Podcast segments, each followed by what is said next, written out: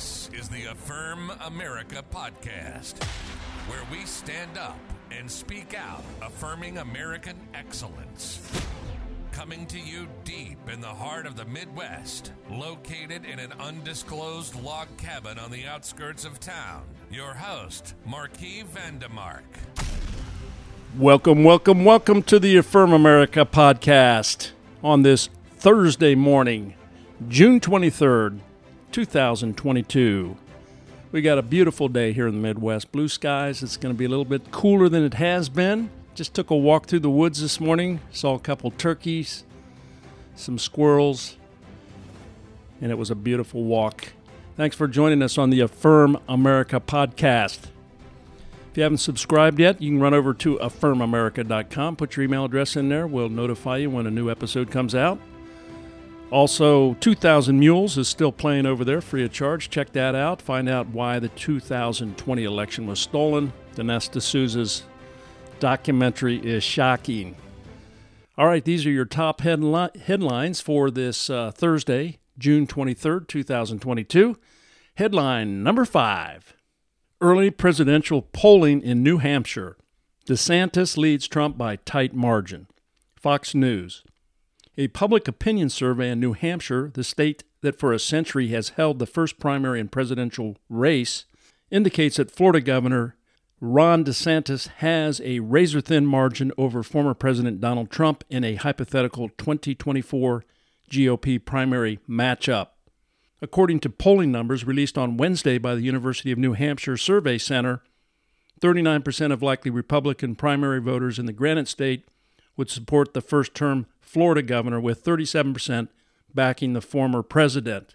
Respondents were provided a list of potential contenders for the 2024 GOP presidential nomination, and DeSantis' margin was well within the survey's sampling error. UNH Florida Governor Ron DeSantis is now statistically tied with former President Donald Trump in the New Hampshire Republican primary. Support for DeSantis has more than doubled since October. DeSantis runs better against Biden than does Trump, a further sign of Trump's weakening support among New Hampshire Republicans. Okay, so it's uh, still a little early for the uh, presidential polling. I mean, the numbers can change. It's still a long ways away until 2024, two and a half years or so. But uh, we can see it is uh, beginning to shift a little bit. Trump was at the top of the polling, and now we're seeing DeSantis coming up and uh, challenging his polling numbers, which is a good thing. I mean, we need good uh, competition in our election of our next president. Uh, either of those two guys, President Trump or DeSantis, would be great picks to lead the GOP in 2024. We'll just have to wait and see how things uh, pan out. Maybe they might be work together as a, a double ticket. Uh, maybe Trump on top, maybe DeSantis as VP. Who knows at this point? We got a long ways to go, but it is uh, it's starting to heat up as we approach the uh, midterm elections. That's when the real primary race uh, for president begins. All right, headline number four Bipartisan Uyghur Forced Labor Prevention Act takes effect from the National Review. A major law to combat the Chinese Communist Party's enslavement of Uyghurs took effect today, kicking off a vigorous effort to enforce an effective ban on importing goods from Xinjiang. The law contains a rebuttal presumption, meaning that importers must prove that any goods originating from Xinjiang or from forced labor connected entities in China were not produced using forced labor. That's a significant standard, filing the gaps left by previous discrete U.S. government actions to block certain cotton and agricultural imports. Companies and industries as varied as textiles, agriculture, and green technology have been found to use Uyghur forced labor. In 2020, the Australian Strategic Policy Institute found that at least 80,000 Uyghurs were placed in slave labor programs across China between 2017 and 2019 alone. From just the news, the China's ruling Communist Party has opposed the rule enforcement, repeatedly arguing that the United States' claims about human rights violations toward the Uyghur population being vicious lies. U.S. business leaders are also concerned about the enforcement, saying the federal government has not provided clear enough guidance on steps they must take to prevent their imports from being seized at the U.S. border. The law treats all goods with a connection to the Xinjiang region as though they are the product of labor camps and requires the importer to prove that they are not before being let into the country. Okay, so what's happening with the uh, Uyghurs in China is nothing less than a genocide. They're, they're, it's just a horrible slave labor camps. There's over a million people in these concentration camps being used for labor to produce cheap goods. They're harvesting uh, their organs and selling them on the open market. It's a complete human rights violation. And the fact that uh, the uh, international community is taking steps to avoid this type of atrocity that's going on with the Chinese Communist Party is a good thing. The most difficult part of it, though, is is to be able to uh, police it and to monitor what's going on. And the U.S. government hasn't really clearly been able to follow up on that part of the law that's being passed. But it is a good thing, and we really pray for the Uyghurs and hope that uh, this can end this nightmare. But this is what you get with a Chinese Communist Party. Okay, so remember what totalitarianism is. Anywhere throughout history, this is what is the end result. We do not want it here in America. We do not want socialism. We do not want communism. We affirm the American ideal based on our Constitution and our founding fathers. All right, headline number three Biden blames Putin for gas hike while Fed Chair Jerome Powell says prices were rising before the invasion. Mixed messaging from the Biden administration continues. Town hall, Biden to companies that run gas pumps. This is a time of war, global peril, Ukraine. These are not normal times. Bring down the price you are charging at the pump to reflect the cost you are paying for the product. Do it now. Do it today. All right, so let's hear from uh, Joe Biden on this uh, absurd idea that he came up with to the companies running gas stations and setting those prices at the pump. This is a time of war, global peril, Ukraine. These are not normal times. Bring down the price you are charging at the pump to reflect the cost you are paying for the product. Do it now. Do it today. Your customers, the American people, they need relief now. Okay, so there you go. You got Joe Biden that has no idea how the energy business works. He has no idea that the people that run the gas stations don't set the price. They have to purchase it from the refineries, from the producers, from the big oil companies. So his uh, comments are just completely out of touch. I think most of these guys didn't take economics when they were in school, they kind of skipped over that. And Joe Biden is real proof that that's exactly what's going on.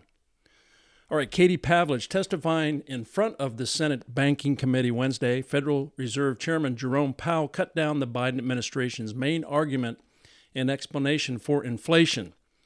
The Putin's price hike narrative is used by administrative officials multiple times per day and has been adopted by Democratic allies on Capitol Hill. The data, however, tells a different story. Inflation is a result of Biden's $1.9 trillion American Rescue Plan, which was passed solely by Democrats in early 2021. From the RNC research, would you say that the war in Ukraine is the primary driver of inflation in America? Federal Chair Powell, no. Inflation was high before, certainly before the war in Ukraine broke out.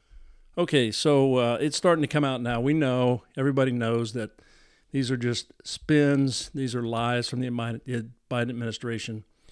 Inflation was already happening. The real result is them printing money and also the huge spending bill that they passed in 2021, the $1.9 trillion so called COVID relief. And now we got what they what they passed. So just keep that in mind when the midterms roll around and who you vote for. If you want to continue to see high inflation, high energy costs, then vote Democrat. If not, vote these rascals out and put an end to this insanity. All right, headline number two Democrat Andrew Gillum charged with 21 counts of fraud, conspiracy, and making false statements during the 2018 gubernatorial race.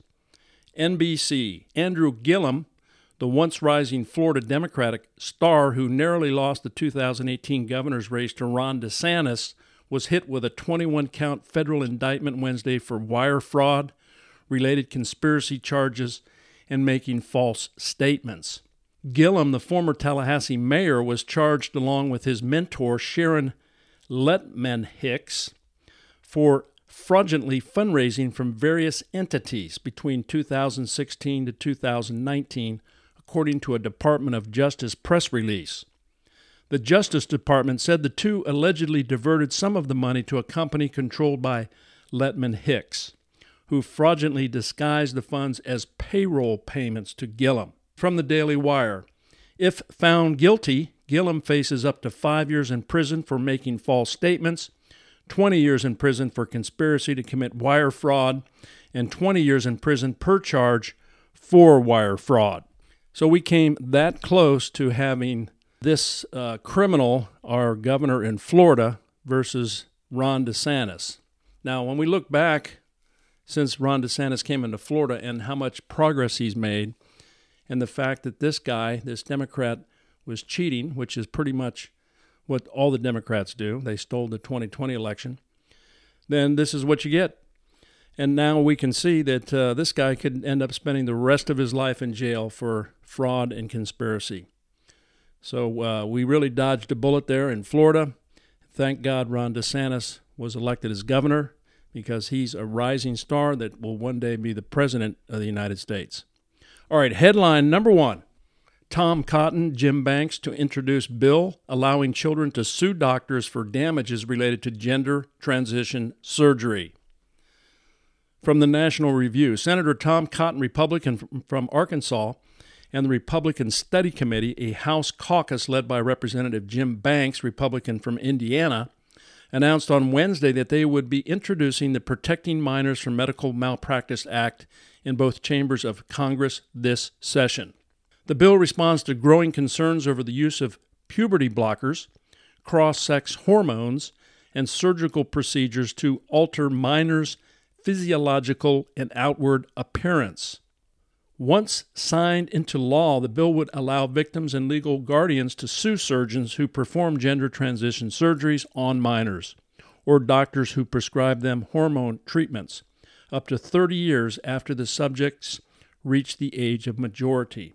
Other provisions would clarify that federal law cannot be construed to force medical practitioners to offer such procedures and prevent federal health funds from going to states that force medical practitioners to perform gender transition procedures. From Fox News, Cotton told Fox News Digital in a statement that gender transition procedures aren't safe or appropriate for children. Unfortunately, radical doctors in the United States perform dangerous, experimental, and even sterilizing gender transition procedures on young kids who cannot even provide informed consent. Cotton continued. Our bill allows children who grow up to regret these procedures to sue for damages. Any doctor who performs these irresponsible procedures on kids should pay. Okay, here's uh, another rising star, uh, Tom Cotton. He's going to be another presidential contender in the future. Uh, this is just common sense stuff. And uh, I like the fact that uh, these Republicans are pushing back on this crazy, absurd idea of transitioning young children, uh, gender transition surgeries. It's just, uh, it doesn't make any sense. It's insane. If you look at the studies behind it, this is dysphoria. This is a mental illness. Many times the kids grow out of these things. They go through it. It's a phase. I mean, they're they're developing their character and their personality, and they're understanding what it means to be a man or a woman as they grow up. The fact that they're making decisions that can alter the future of their life. And Houston, we got a problem. So let's hope that uh, this law passes and this puts the fear of God in these doctors that consider doing these types of surgeries, this type of uh, sterilization castration of little boys to become women. It's just insane and it's uh, satanic. All right, those are your top five headlines for this Thursday, June 23rd, 2022. Thanks for joining us on the Affirm America podcast, and we'll see you tomorrow. Have a wonderful day, and God bless you. This is the Affirm America podcast with your host, Marquis Vandemark. And let's never forget America is great, and we affirm it.